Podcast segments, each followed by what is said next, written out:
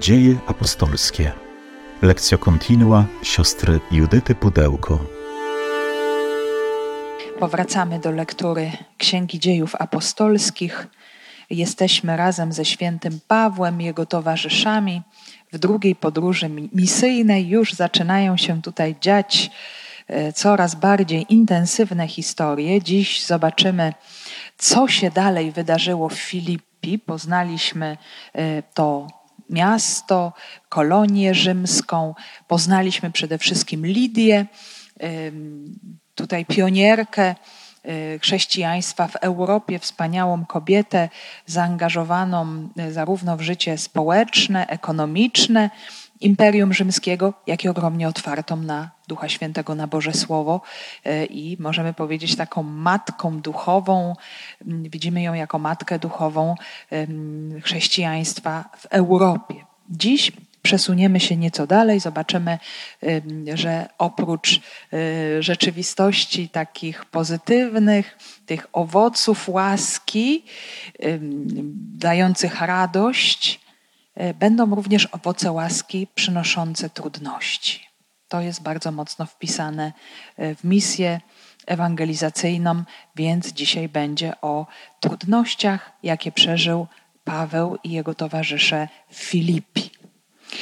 Y, poprośmy o mm, otwartość, dyspozycję serca, aby przyjąć dar Bożego Słowa, które Pan dzisiaj dla nas przygotował.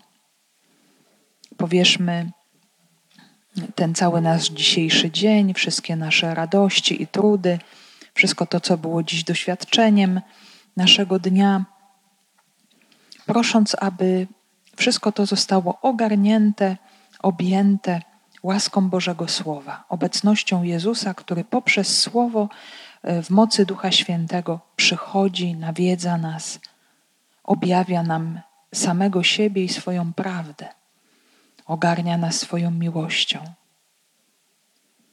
Obejmijmy naszą modlitwą również tych wszystkich, którzy mm, nie są z nami tu obecni ciałem, którzy być może zjednoczą się z nami poprzez słuchanie też tego słowa, tych, którzy są chorzy, tych, którzy są w jakimkolwiek zagrożeniu, trudnościach. I prośmy o dar Ducha Świętego dla nas wszystkich. Przyjdź o Duchu Święty, przyjdź mocy Boga i słodyczy Boga. Przyjdź Ty, który jesteś poruszeniem i spokojem zarazem odnów nasze męstwo, wypełnij naszą samotność pośród świata. Stwórz w nas zażyłość z Bogiem. Przyjdź duchu z przebitego boku Chrystusa na krzyżu. Przyjdź z ust zmartwychwstałego. Jesteśmy w dużym bloku mm, tekstu dziejów apostolskich, który odnosi się czy pokazuje nam historię przede wszystkim Pawła i jego działalności ewangelizacyjnej, misyjnej pośród pogan. E, Paweł oczywiście nie jest sam, są z nim również różne osoby, ale wszystko to stanowi konsekwencje wcześniejszych wydarzeń w dziejach apostolskich, tego kościoła, który formował się najpierw w Jerozolimie, otwierał się na Y, nowe rzeczywistości mm, Żydów helenistycznych, prozelitów i potem właśnie y, ten wielki ruch Ducha Świętego posyłający apostołów do pogan. I Duch Święty dawał znaki swojej woli, swojej mocy, właśnie poprzez liczne nawrócenia, poprzez liczne grupy pogan wchodzących do kościoła. Pamiętamy, jak bardzo ważne wydarzenie Sobór Jerozolimski, regulujące obecność pogan w kościele, jak oni mogą razem e, z judeochrześcijanami e, współistnieć pomimo dużych różnic kulturowych, właśnie ta ogromna próba y, Kościoła, pierwszej wspólnoty, aby znaleźć to rozwiązanie. Y, I druga podróż misyjna y, to już jest właśnie ta inicjatywa Pawła, który widzi potrzebę pomocy, wspierania nowych wspólnot, rozdzielenie Pawła i Barnaby, każdy idzie w swoją stronę. Paweł wyrusza z Sylasem, przyłącza się Tymoteusz i Duch Święty, jak pamiętamy, w przedziwny sposób prowadzi apostołów. Oni chcą iść w jedną stronę, Duch im zabrania, Duch zatrzymuje. I, I widać, jak bardzo pięknie oni poszukują woli Pana, jak bardzo e, chcą poznać, czego rzeczywiście chce Pan, i Duch Święty na różne sposoby daje znaki, gdzie nie powinni iść, a gdzie, dokąd pójść powinni. I e, mamy też takie niezwykłe świadectwo Bożej interwencji, a mianowicie sen, e, w którym Paweł doświadcza wizji obecności Macedończyka, który prosi o pomoc, o ratunek. Zostaje to odczytane jako znak woli Bożej i apostołowie z Troady przeprawiają się najpierw do Neapolu, dzisiejszej Kawali, portu morskiego, a następnie via Egnatia 14 kilometrów do Filippi, y, rzymskiej kolonii, miasta rzymskich y, weteranów. I właśnie tam z powodu braku synagogi, jakiejś większej wspólnoty żydowskiej, y, apostołowie udają się nad rzekę i tam, i tam Paweł głosi słowo, które dotyka serca Lidii, pierwszej chrześcijanki Europy. Także te kolejne, te pierwsze etapy drugiej podróży misyjnej już są za nami. Dziś również będziemy w Filipi w dalszym ciągu, ale będzie trudne wydarzenie. Będzie objaw wielkiej mocy Pana, bo będzie egzorcyzm dokonany w Filipi i będzie związane z tym y, cierpienie i ostatecznie uwięzienie apostołów. Więc możemy powiedzieć taki e, bardzo trudny, trudny moment mm, w tej misji, w tej wyprawie. Także cały czas możemy sobie tutaj odnosić się do mapy tej drugiej podróży misyjnej. Także ta droga e, była długa z Antiochii, właśnie przez Azję Mniejszą, były inne plany właśnie udania się bezpośrednio do Azji, czyli do Efezu, czy udania się może do cieśniny Bosfor, tam gdzie jest Istanbul, czyli do Bitynii. Tego duch nie chciał i prowadził apostołów właśnie w kierunku Troady, miejsca położonego praktycznie naprzeciw Macedonii, naprzeciw Europy. Także po to, żeby oni byli niejako gotowi od razu natychmiast odpowiedzieć na to wezwanie ducha. Więc I zobaczmy, co stało się dalej. Z dziejów apostolskich. Kiedy szliśmy na miejsce modlitwy, spotkała nas jakaś służąca, opętana przez ducha wróżenia. Przynosiła ona duży dochód swym panom wróżeniem ona to biegnąc za Pawłem i za nami wołała: Ci ludzie są sługami Boga Najwyższego, oni wam głoszą drogę zbawienia. Czyniła to przez wiele dni, aż Paweł, mając dość tego, odwrócił się i powiedział do ducha: Rozkazuję ci w imię Jezusa Chrystusa, abyś z niej wyszedł. I w tejże chwili wyszedł. Gdy panowie jej spostrzegli, że odeszła nadzieja ich zysków, pochwycili Pawła i Sylasa, zawlekli na rynek przed władzę, stawili przed pretorami i powiedzieli: Ci ludzie sieją niepokój w naszym mieście, są Żydami i głoszą obyczaje, których nam, Rzymianom, nie godzi się przyjmować ani stosować się do nich. Zbiegł się tłum przeciwko nim, a pretorzy kazali zedrzeć z nich szaty i siec ich rózgami. Po wymierzeniu wielu razów wtrącili ich do więzienia, przekazując strażnikowi więzienia, aby ich dobrze pilnował. Ten, otrzymawszy taki rozkaz, wtrącił ich do wewnętrznego lochu i dla bezpieczeństwa zakuł im nogi w dyby. Kiedy szliśmy na miejsce modlitwy, spotkała nas jakaś służąca, opętana przez ducha wróżenia. Przynosiła ona duży dochód swym panom wróżeniem. cały czas właśnie to opowiadanie jest w liczbie mnogiej. Pamiętamy, że jest to związane również prawdopodobnie z obecnością Łukasza w tejże grupie, więc oprócz Pawła, Sylasa, Tymoteusza jest tu również Łukasz. Wszyscy znajdują się w Filipi, w Macedonii i kolejny właśnie, kolejna relacja z tego, co się tam dzieje, e, dotyczy następnych dni po nawróceniu Lidii, e, kiedy apostołowie dalej ewangelizują i idą ponownie na to samo miejsce modlitwy nad rzekę. E, znów ponownie głosząc słowo, być może już są tam osoby, które cyklicznie przychodzą, może każdego dnia, może raz na jakiś czas, ale widać, że ten pobyt apostołów Filipi trwa i, i pewnie też przynosi pozytywne mm, efekty, więc udają się również na to samo miejsce modlitwy. I pojawia się kobieta, ale inna niż Lidia. Jak pamiętamy, Lidia miała taką wewnętrzną dyspozycję słuchania Boga, była bardzo otwarta na Boże Słowo,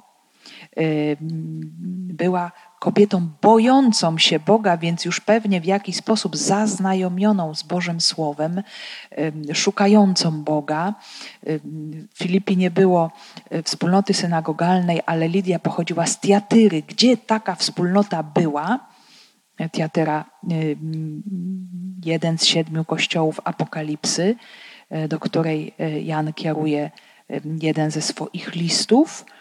Mm, więc była dobrze usposobiona, aby to słowo przyjmować. A tutaj teraz mamy sytuację zupełnie inną, bo dosłownie jest to dziewczyna służąca. Pojawia się właśnie tutaj takie słowo, nie mówiące wprost, że to była niewolnica, chociaż możemy to zakładać, że była to e, dziewczyna, która była e, no, po prostu własnością swoich panów. E, wiemy doskonale, że w Imperium Rzymskim Y, niewolnictwo było czymś jak najbardziej normalnym. Y, więc jest to osoba o bardzo niskim statusie społecznym, znów w przeciwieństwie do Lidii, która była osobą bogatą, niezależną, samodzielną y, i wydaje się też w jakiś sposób wykształconą. Natomiast ta dziewczyna, ta służąca, niewolnica, no, jest osobą bardzo problematyczną, ma taką wielką trudność duchową, ponieważ jest opętana. I tekst mówi nam dosłownie, że ma ducha wróżenia, ducha wróżenia, a dosłownie ducha pytona. Co to znaczy? Pyton to jest wąż, jak doskonale wiemy. Yy, I akurat ta grecka nazwa dokładnie tak samo brzmi w języku polskim. Odnosi się to do mitologii greckiej, do węża Pytona, którego według mitologii zabił Apollo w Delfach. Tenże smok wąż strzegł wyroczni Temidy w Delfach, tam gdzie była wyrocznia, gdzie wróżono. Y, I, I właśnie ten pyton niejako był odpowiedzialny za zawróżenie. My wiemy, że wąż, że smok nam się bardzo negatywnie kojarzy. Od razu mamy jakieś właśnie demoniczne konotacje, patrząc od strony biblijnej, ale też oczywiście to jest taki symbol, bliskowschodni symbol mądrości, właśnie takiej przebiegłej mądrości bez Boga. I tenże element, możemy powiedzieć, y, tutaj tej kultury został wykorzystany w tym opisie, że ona miała właśnie takiego ducha pytona, ducha wróżenia, wróżbiarstwa, y, czyli takiego elementu magicznego przepowiadania przyszłości, co było w świecie grecko-rzymskim niesamowicie cenione, ważne, no i było dobrym interesem, bo ludzie chcieli poznać swoją przyszłość. Chcieli wiedzieć, co ich spotka, chcieli w jakiś sposób kontrolować swoje życie i, i bardzo mocno właśnie wierzyli w tego rodzaju wyrocznie. Udawali się zresztą do Delf i do innych miejsc, y, gdzie, gdzie właśnie y, spodziewali się usłyszeć coś ważnego y, na temat ich życia. A zatem właśnie ci właściciele, dosłownie właśnie panowie tejże niewolnicy mieli tutaj bardzo dobry dochód, bardzo dobry zysk. Jeżeli chodzi o y, takie żydowskie, biblijne podejście do tej rzeczywistości, to oczywiście wszelkiego rodzaju magia, wróżenie, y, wywoływanie duchów, y, różnego rodzaju gusła były zakazane przez Torę. Mm, też wróżenie było rozumiane jako fałszywe proroctwo i nawet tutaj też pojawia się oprócz tego terminu duch Y, pytona pojawia nam się inny termin, y, który właśnie wskazuje na fałszywe proroctwo, że to wróżenie stanowi fałszywe proroctwo. Mówi nam tak Księga Powtórzonego Prawa: Nie znajdzie się pośród ciebie nikt, kto by przeprowadzał przez ogień swego syna lub córkę, uprawiał wróżby, gusła, przepowiednie i czary. Nikt, kto by uprawiał zaklęcia, pytał duchów i widma, zwracał się do umarłych. To było wszystko uważane za bałwochwalstwo.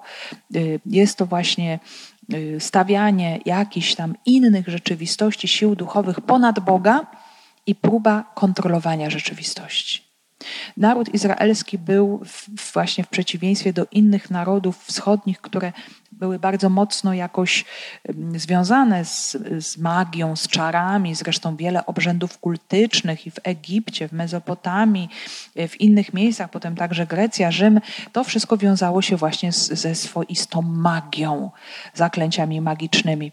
Tutaj Izrael stanowił taki wyjątek. Oczywiście pojawiały się czasami pokusy, żeby sobie przypomnieć króla Saula, który udaje się do wróżki w Endor, y, chce wywoływać ducha Samuela, szuka odpowiedzi na swoje y, pytania w sposób niewłaściwy, ale właśnie jest to, jest to dane w Biblii jako przykład taki bardzo negatywny, że w ten sposób postępować nie wolno. Ona to biegnąc za Pawłem i za nami wołała: Ci ludzie są sługami Boga Najwyższego oni wam głoszą drogę zbawienia. Więc y, co się dzieje? W obecności apostołów zły duch się manifestuje i niejako rozpoznaje tego, kto jest mocniejszy. Obecność Jezusa zmartwychwstałego. Więc to też jest taka rzecz bardzo charakterystyczna. Y, y, zły duch bardzo często chce się ukryć nie chce pokazać swojej obecności, bo chce zostać y, w osobie, którą posiadł, ale obecność mocniejszego mocarza sprawia, że zły duch się manifestuje. Możemy tutaj przypomnieć sobie, y, przypomnieć sobie różne sceny z Ewangelii, zwłaszcza z Ewangelii Łukaszowej, gdzie na przykład y, w synagodze w Kafarnaum opętany krzyczy głosem wielkim. Krzyczy głosem wielkim. Mm, kiedy natomiast Jezus przeprawia się na drugą stronę jeziora, również w Ewangelii Łukasza, y, mm, też rozpoznaje Jezusa jako syna Boga Najwyższego. Pojawia się też ten sam termin. Tutaj y, dziewczyna woła: Ci ludzie są sługami Boga Najwyższego? A e, człowiek opętany przez legion wołał do Jezusa: Czego chcesz ode mnie, Jezusie, synu Boga Najwyższego? Bóg Najwyższy, czyli ktoś mający absolutną władzę, której oczywiście zły duch nie chce zaakceptować. On się tej władzy opiera, on chce istnieć poza Bogiem, wbrew niemu. I najchętniej by się z tej władzy wyzwolił, ale, ale jest to absolutnie niemożliwe, ponieważ jest tylko stworzeniem. A Bóg jest Bogiem. Bóg jest Stwórcą, który podtrzymuje całe swoje istnienie, y, całe swoje stworzenie w istnieniu. Y, więc tutaj następuje taka bardzo mocna manifestacja. Jednak zawsze musimy pamiętać, że y, w każdym swoim działaniu zły duch stosuje różnego rodzaju chytre wybiegi, półprawdy, i wprowadza zamieszanie. Y, pewnie wiedzieli o tym apostołowie, wiedział, wiedział o tym Paweł, y, człowiek bardzo wykształcony, obyty w wielu kwestiach, zarówno świata żydowskiego, jak i pogańskiego, y, bo Grecy również czcili Zeusa jako Boga Najwyższego. A tutaj w tych słowach tejże dziewczyny termin droga zbawienia nie posiada rodzajnika, czyli nie oznacza konkretnej drogi zbawienia, ale może oznaczać jakąś drogę zbawienia, jedną z wielu dróg zbawienia.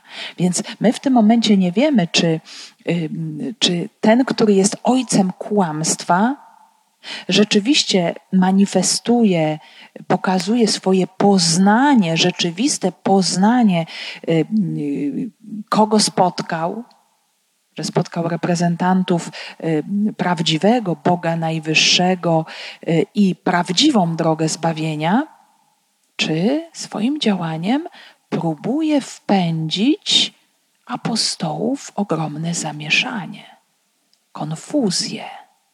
Y, I być może też właśnie dlatego w pierwszym momencie Paweł nie reaguje.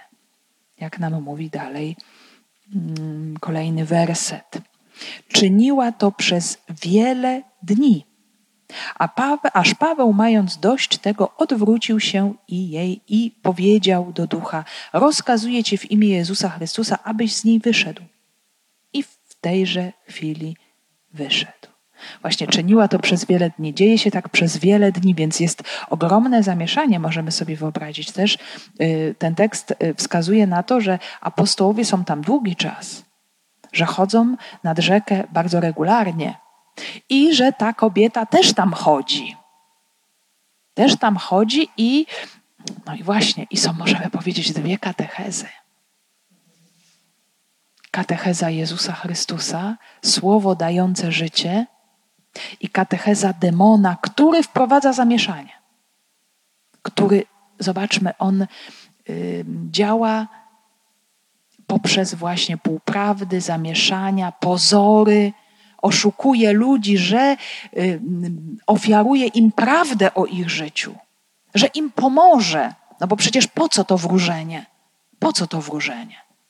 No po to, żeby człowiek, wiedząc, co go spotka, no mógł się jakoś właściwie zachować, żeby to jego życie no jakoś się ułożyło dobrze. Czyli to jest szukanie pomocy dla swojego życia. I no i właśnie, i jest to kompletna porażka. I przez wiele dni, zobaczmy, Filipi jest jakby podzielone, czy przynajmniej ta część, y, którą tu widzimy, bo jak teraz stają mi przed oczyma ruiny Filipi, no to są dosyć rozległe. To nie było takie mm, maleńkie miasto, więc dużo rzeczy się tam działo. Y, ale, ale właśnie w tym miejscu modlitwy nad rzeką mamy do czynienia y, z konfrontacją, to jest takie pole bitwy, gdzie mamy dwie siły, które stają przeciw sobie. I Paweł jawi się tutaj jako człowiek ogromnego rozeznania. Zastanawia się, co zrobić. Zastanawia się, jakie może przypatruje się, o co chodzi, jakie są intencje, Y, tutaj demona y, wyrażającego się w taki sposób, do czego to wszystko prowadzi. Y, I to rozeznanie doprowadza go ostatecznie do podjęcia egzorcyzmu do wypędzenia demona. I mamy tutaj taką formę uroczystego egzorcyzmu, kiedy Jezus, kiedy Paweł, no właśnie, tutaj zupełnie przypadkowo wyszło mi słowo Jezus ust, ale, ale właśnie Jezus Chrystus działa poprzez Pawła, poprzez jego usta. A Paweł rozkazuje w imię Jezusa Chrystusa, abyś z niej wyszedł. I tak się właśnie dzieje. Tak się właśnie dzieje. Mm, I objawia się tutaj moc imienia Jezusa, dla którego działają, żyją, istnieją apostołowie. E, tu mm, możemy znaleźć piękne odniesienie do tego, co już słyszeliśmy w dziejach apostolskich, e, co ogłosił już Piotr. Po tym, jak uzdrowił człowieka chromego, mówi nie naszą siłą, nie naszą pobożnością, nie naszymi zdolnościami, ale to imię uzdolniło tego człowieka do chodzenia. I nie ma w żadnym innym zbawienia, gdyż nie dano ludziom pod niebem żadnego innego imienia, przez które moglibyśmy być zbawieni. Jeżeli, moi drodzy, połączymy tutaj te dwie wypowiedzi, Piotra i Pawła, to wtedy y, dokonuje się wyjaśnienie, doprecyzowanie y, tych słów, które wykrzykuje ta młoda dziewczyna. Kto jest tą jedyną drogą zbawienia? Kto zwycięża? Kto jest Bogiem najwyższym? Ten, którego imię czczą apostołowie, którego imię jest pełne potęgi i władzy Jezus Chrystus. To jest ten mocarz, który pojawiając się natychmiast innego mocarza związuje, unieruchamia, zwycięża. Sprawia, że demon musi uciec, musi odejść, musi pozostawić swoją zdobycz. Także apostołowie są tutaj kontynuatorami egzorcyzmów Jezusa. Tak jak Jezus wyrzucał złe duchy, panował nad złymi duchami, mamy wiele różnych tekstów, które nam o tym mówią, czy opętany właśnie w synagodze, y, czy y, właśnie ten człowiek na terenach pogańskich, który był ogarnięty przez y, legion, czyli możemy powiedzieć kilka tysięcy demonów, mm, czy wiele takich też y, anonimowych sytuacji zbiorowych, kiedy ewangeliści mówią nam, że Jezus przychodzi w jakieś miejsce, uzdrawia chorych, a złe duchy padają, wychodzą z krzykiem, y, widząc samą obecność Jezusa, y, czując moc Boga, która przewyższa ich y, panowanie nad człowiekiem, właśnie to zniewolenie, które, które się gdzieś y, w człowieku dokonuje poprzez, poprzez działanie złego ducha. Więc tutaj mamy taki właśnie bardzo wyraźny znak zjednoczenia Pawła z Chrystusem. Mm, te wszystkie znaki i cuda, one właśnie to mają na celu. Nie są celem samym w sobie, ale są oznaką bliskości Królestwa Bożego. Bo jeżeli Jezus mówi, ja palcem Bożym wyrzucam złe duchy, to istotnie przybliżyło się już do Was Królestwo Boże. Mm, I teraz to dokonują apostołowie, Kościół, y, i cały czas przypominamy sobie tę prawdę, że Kościół jest kontynuatorem misji Jezusa, jest przedłużeniem misji Jezusa.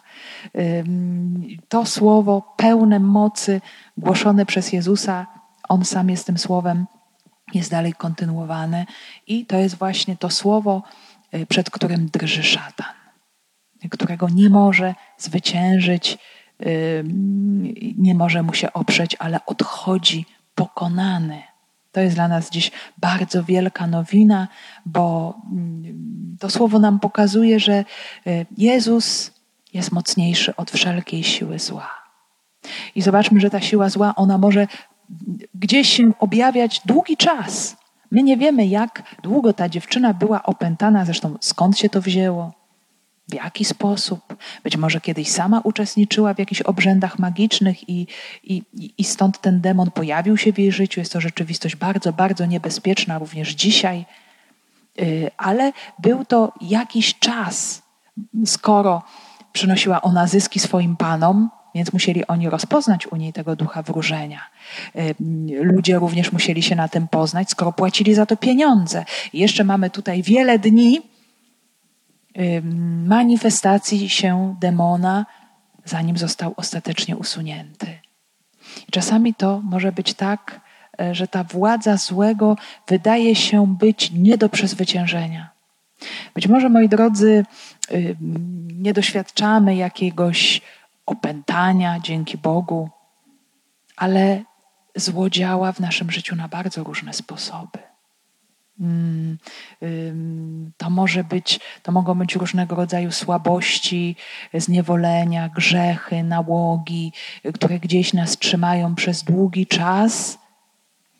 I chociaż gdzieś przechodzimy obok, tej mocy Kościoła, jesteśmy w nim, bo przecież ten Kościół, y, apostołowie przechodzili wiele dni obok tejże osoby, musi nastąpić ten czas wyznaczony przez Boga, kiedy Bóg przychodzi z tym darem wolności. Ciągle potrzebujemy tej mocy, która będzie nas wyzwalać od zła, ponieważ my nie potrafimy tego uczynić sami. Nie mamy takiej mocy.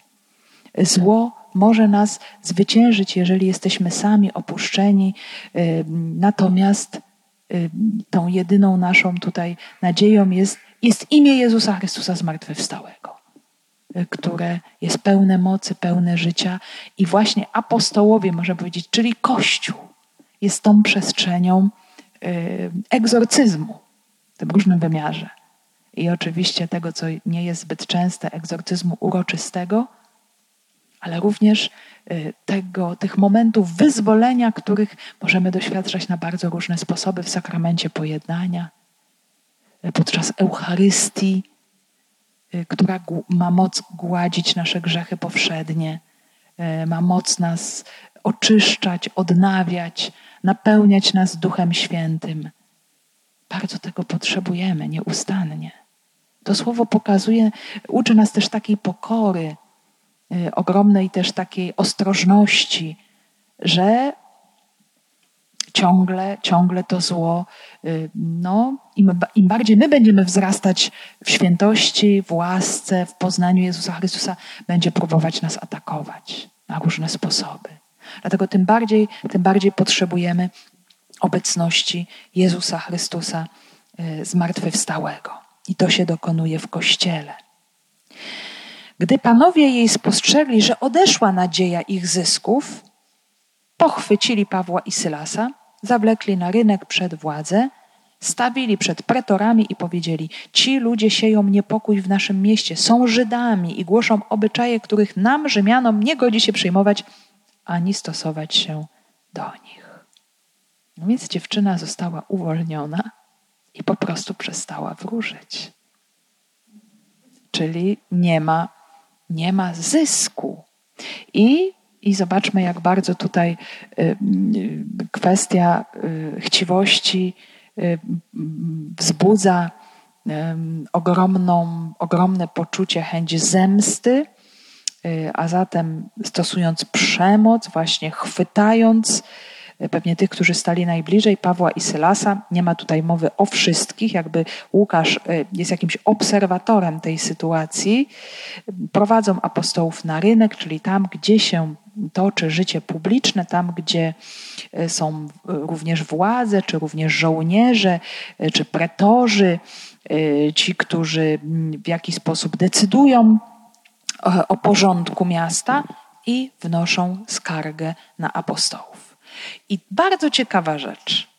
Ta skarga nie jest prawdziwa. Mm, oni y, nie zgłaszają prawdziwego zarzutu, co się tak naprawdę stało. Widać, że oskarżyciele są bardzo wpływowi, ale jednocześnie stosują manipulacje. Zgłaszają coś, co jest dla nich tutaj bardzo wygodne, ale co faktycznie nie miało miejsca. E, dokonują tutaj przeciwstawienia. To są Żydzi, a więc jakaś obca nacja. I tym bardziej to było do przyjęcia przez rządzących, że w Filipi nie było wspólnoty żydowskiej oficjalnie. Nie było synagogi, więc nie było jakiegoś współistnienia obok siebie tych, tych dwóch nacji.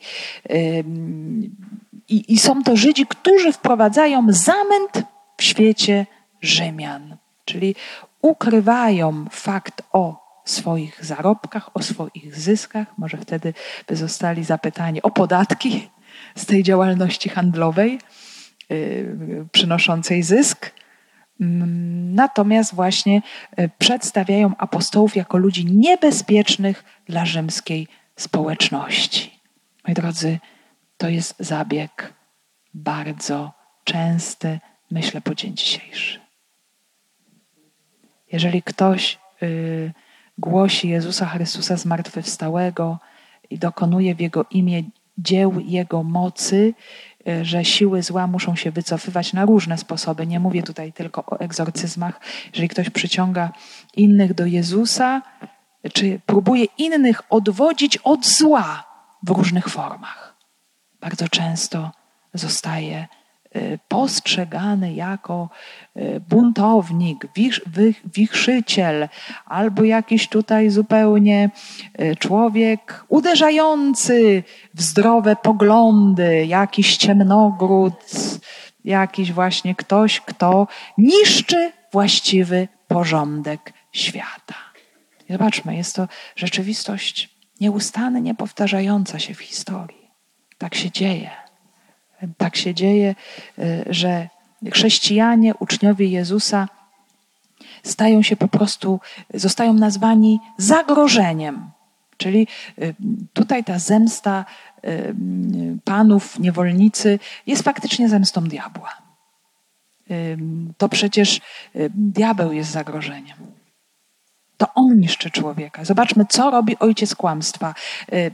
Stosuje właśnie, tak jakby przekręca rzeczywistość i sprawia, że ci, którzy głoszą prawdę, zostają właśnie tutaj no, zinterpretowani, odczytani, oskarżeni o właśnie powodowanie jakiejś bardzo negatywnej, złej, niebezpiecznej rzeczywistości, że ich działalność jest absolutnie niszcząca.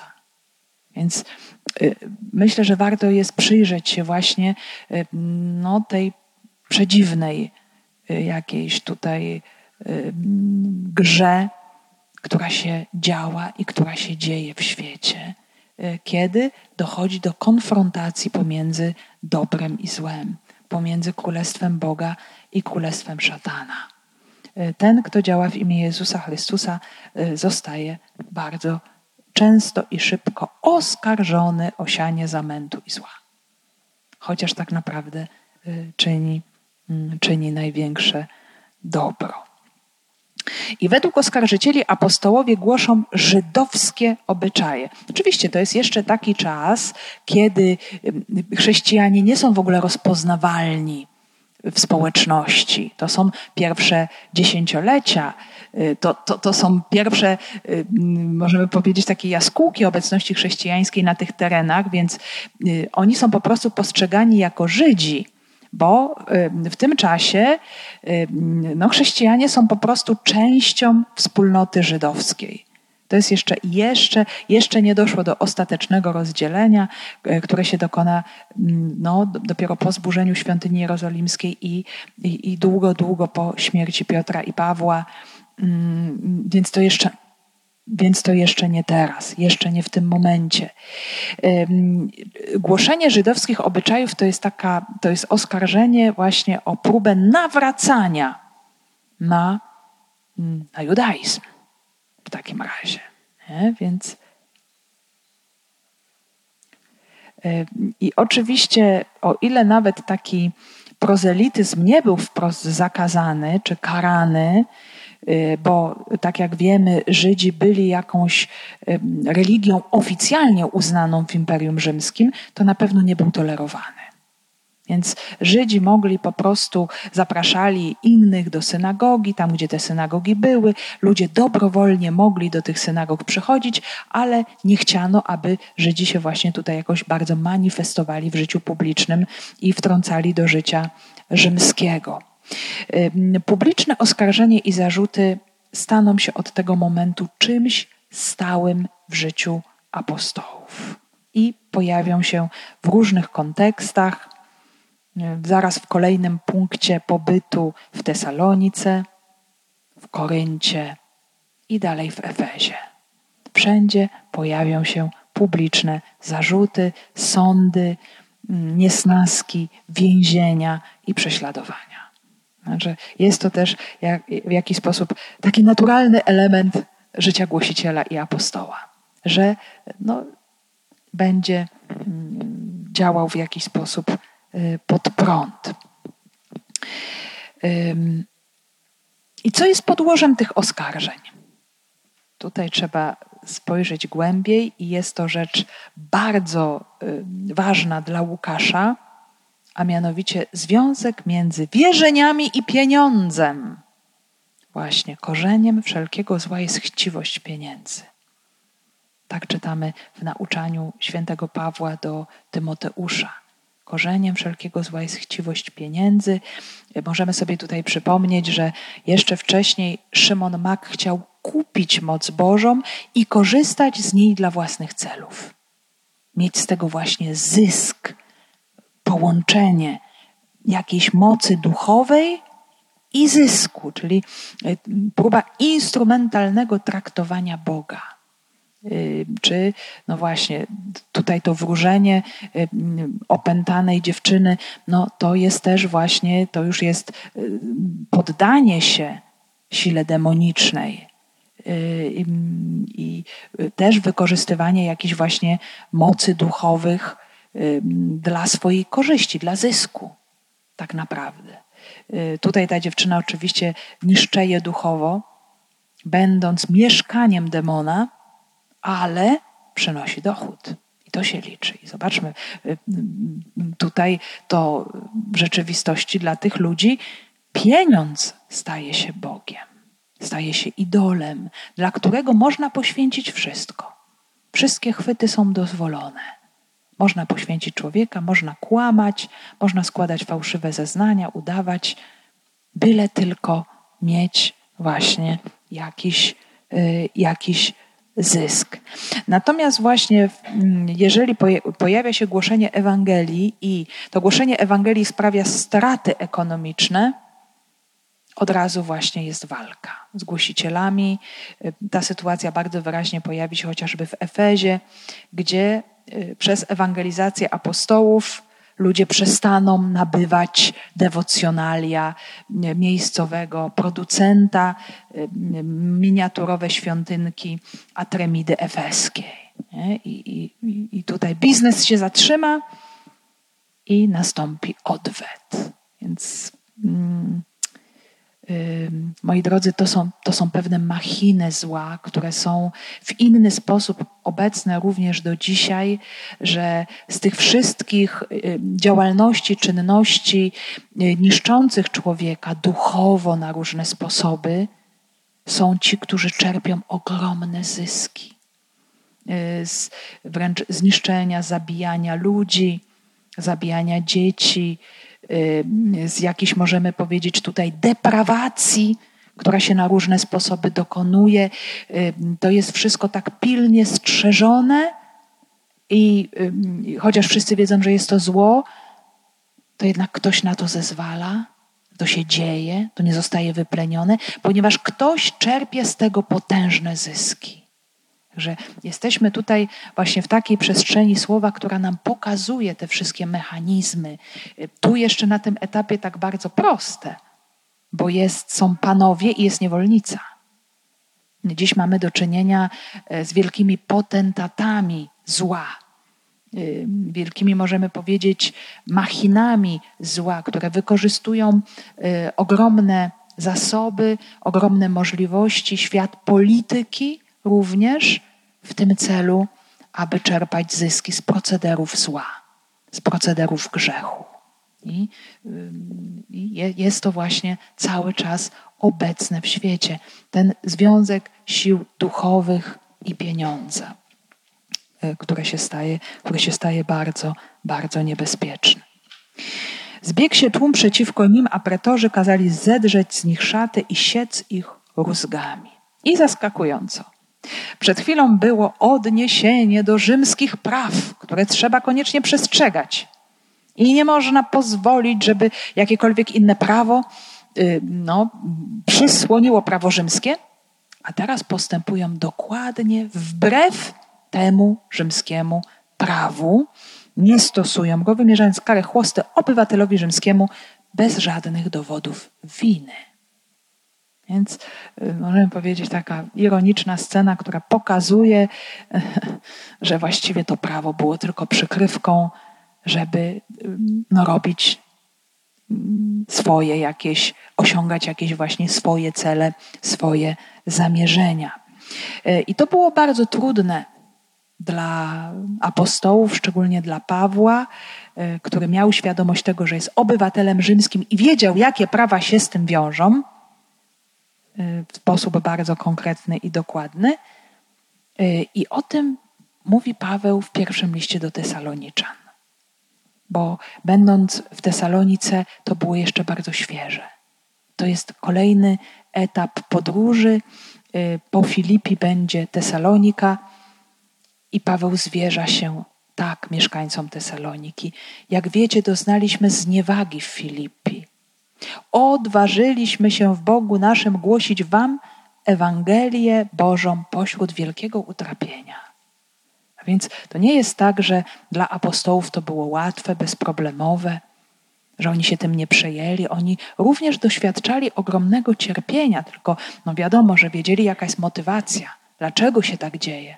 Oni to doskonale rozumieli, ale dla Pawła było to ogromne, ogromne cierpienie i z tym bolesnym bagażem będzie szedł dalej. Pomimo, że się za chwilę y, dokona coś niezwykłego, Pan Bóg właśnie w tej drastycznej sytuacji niezwykle zainterweniuje, ale całe to wydarzenie będzie dosyć y, bolesnym, będzie zniewagą, utrapieniem i o tym Paweł będzie później pamiętał, nawet pisząc już z późniejszej perspektywy list do Tesaloniczan.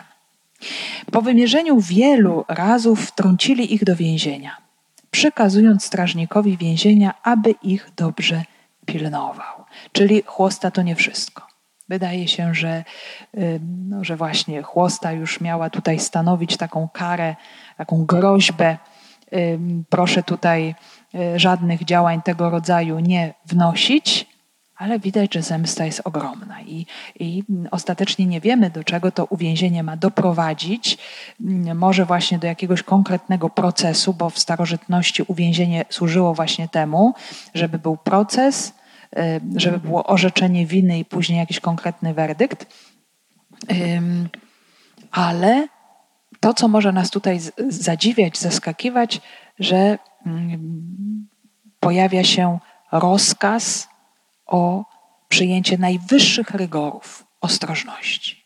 Tak jakby chodziło o najgorszych możliwie przestępców.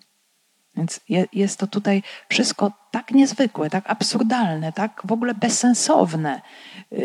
Zobaczmy, apostowie poruszają się w atmosferze całkowitego kłamstwa i nierozpoznania rzeczywistości. Tak się właśnie dzieje, kiedy człowiek nie żyje w Bogu, który jest światłością, który rozświetla rzeczywistość, który daje również poznanie tej rzeczywistości zewnętrznej, tylko żyje w kłamstwie, żyje pod wpływem działania złego ducha, wtedy wszystko jest zaciemnione. Człowiek zachowuje się niejako irracjonalnie, w sposób no, nienormalny wręcz. Jest to coś całkowicie nienormalnego, żeby no, no właściwie nie czyniąc nic, mm, apostołowie właśnie musieli doświadczać tak okrutnej kaźni. Ten otrzymawszy taki rozkaz, wtrącił ich do wewnętrznego lochu i dla bezpieczeństwa zakłuł im nogi w dyby. A zatem już po prostu, możemy powiedzieć, z ludzkiego punktu widzenia, oni nie mają szans się ruszyć stamtąd, bo y, ciemny loch, wewnętrzny loch to jest, to jest pewnie jakaś tam jeszcze jama wykopana w ziemi głęboko, no żeby nie było w ogóle jakiegoś tutaj dostępu światła, ciemności, ale jeszcze mało tego, y, są w sposób taki bardzo drastyczny unieruchomieni. Y, my to tłumaczymy właśnie tak, że włożono im nogi w dyby, dosłownie tekst grecki mówi nam w drewno. Więc coś w rodzaju właśnie dyb, y, krępujących ruch nóg, y, a zatem bardzo niewygodna pozycja, bardzo trudna pozycja i mm, jest to takim dodatkowym jest to takim dodatkowym uciemiężeniem, udręką dla apostołów i no, pokazujących sytuację całkowitej bezsilności. No to jesteśmy teraz w takiej sytuacji, z której nie będzie łatwo się wydostać. Taka, możemy powiedzieć, drastyczna zemsta diabła. Za to, że został pozbawiony człowieka, którym mógł się posługiwać i szerzyć zło. Czynić zło innym również, zatruwać życie innych ludzi. Taka właśnie ogromna, ogromna bezsilność. I co to wszystko nam mówi? Właśnie pokazuje nam prawdę, jak bardzo wielka jest moc Jezusa Chrystusa, zmartwychwstałego. Jakże potężne jest Jego słowo, wypowiadane właśnie przez tych, którzy prawdziwie wierzą w Jego imię, że posiadają moc Jego ducha. Jest to duch zawsze mocniejszy od, y, od ducha zła. A ci właściciele opętanej dziewczyny, oni jawią się jako ludzie opętani, ale zobaczmy, to jest, to jest niesamowite, bo tego nie widać. Pewnych opętań może nie być widać. To mogą być pewne właśnie uzależnienia, poddanie się złu. Właśnie oni byli opętani rządzą pieniądza, posiadania za wszelką cenę. Tego nie było widać. I mieli wpływ mogli manipulować, mogli sterować władzami, tak żeby nawet te władze postępowały wbrew prawu dla ich korzyści. Więc mm, jest taki właśnie tutaj ogrom y, tej konfrontacji, tego spotkania właśnie pomiędzy dobrem i złem.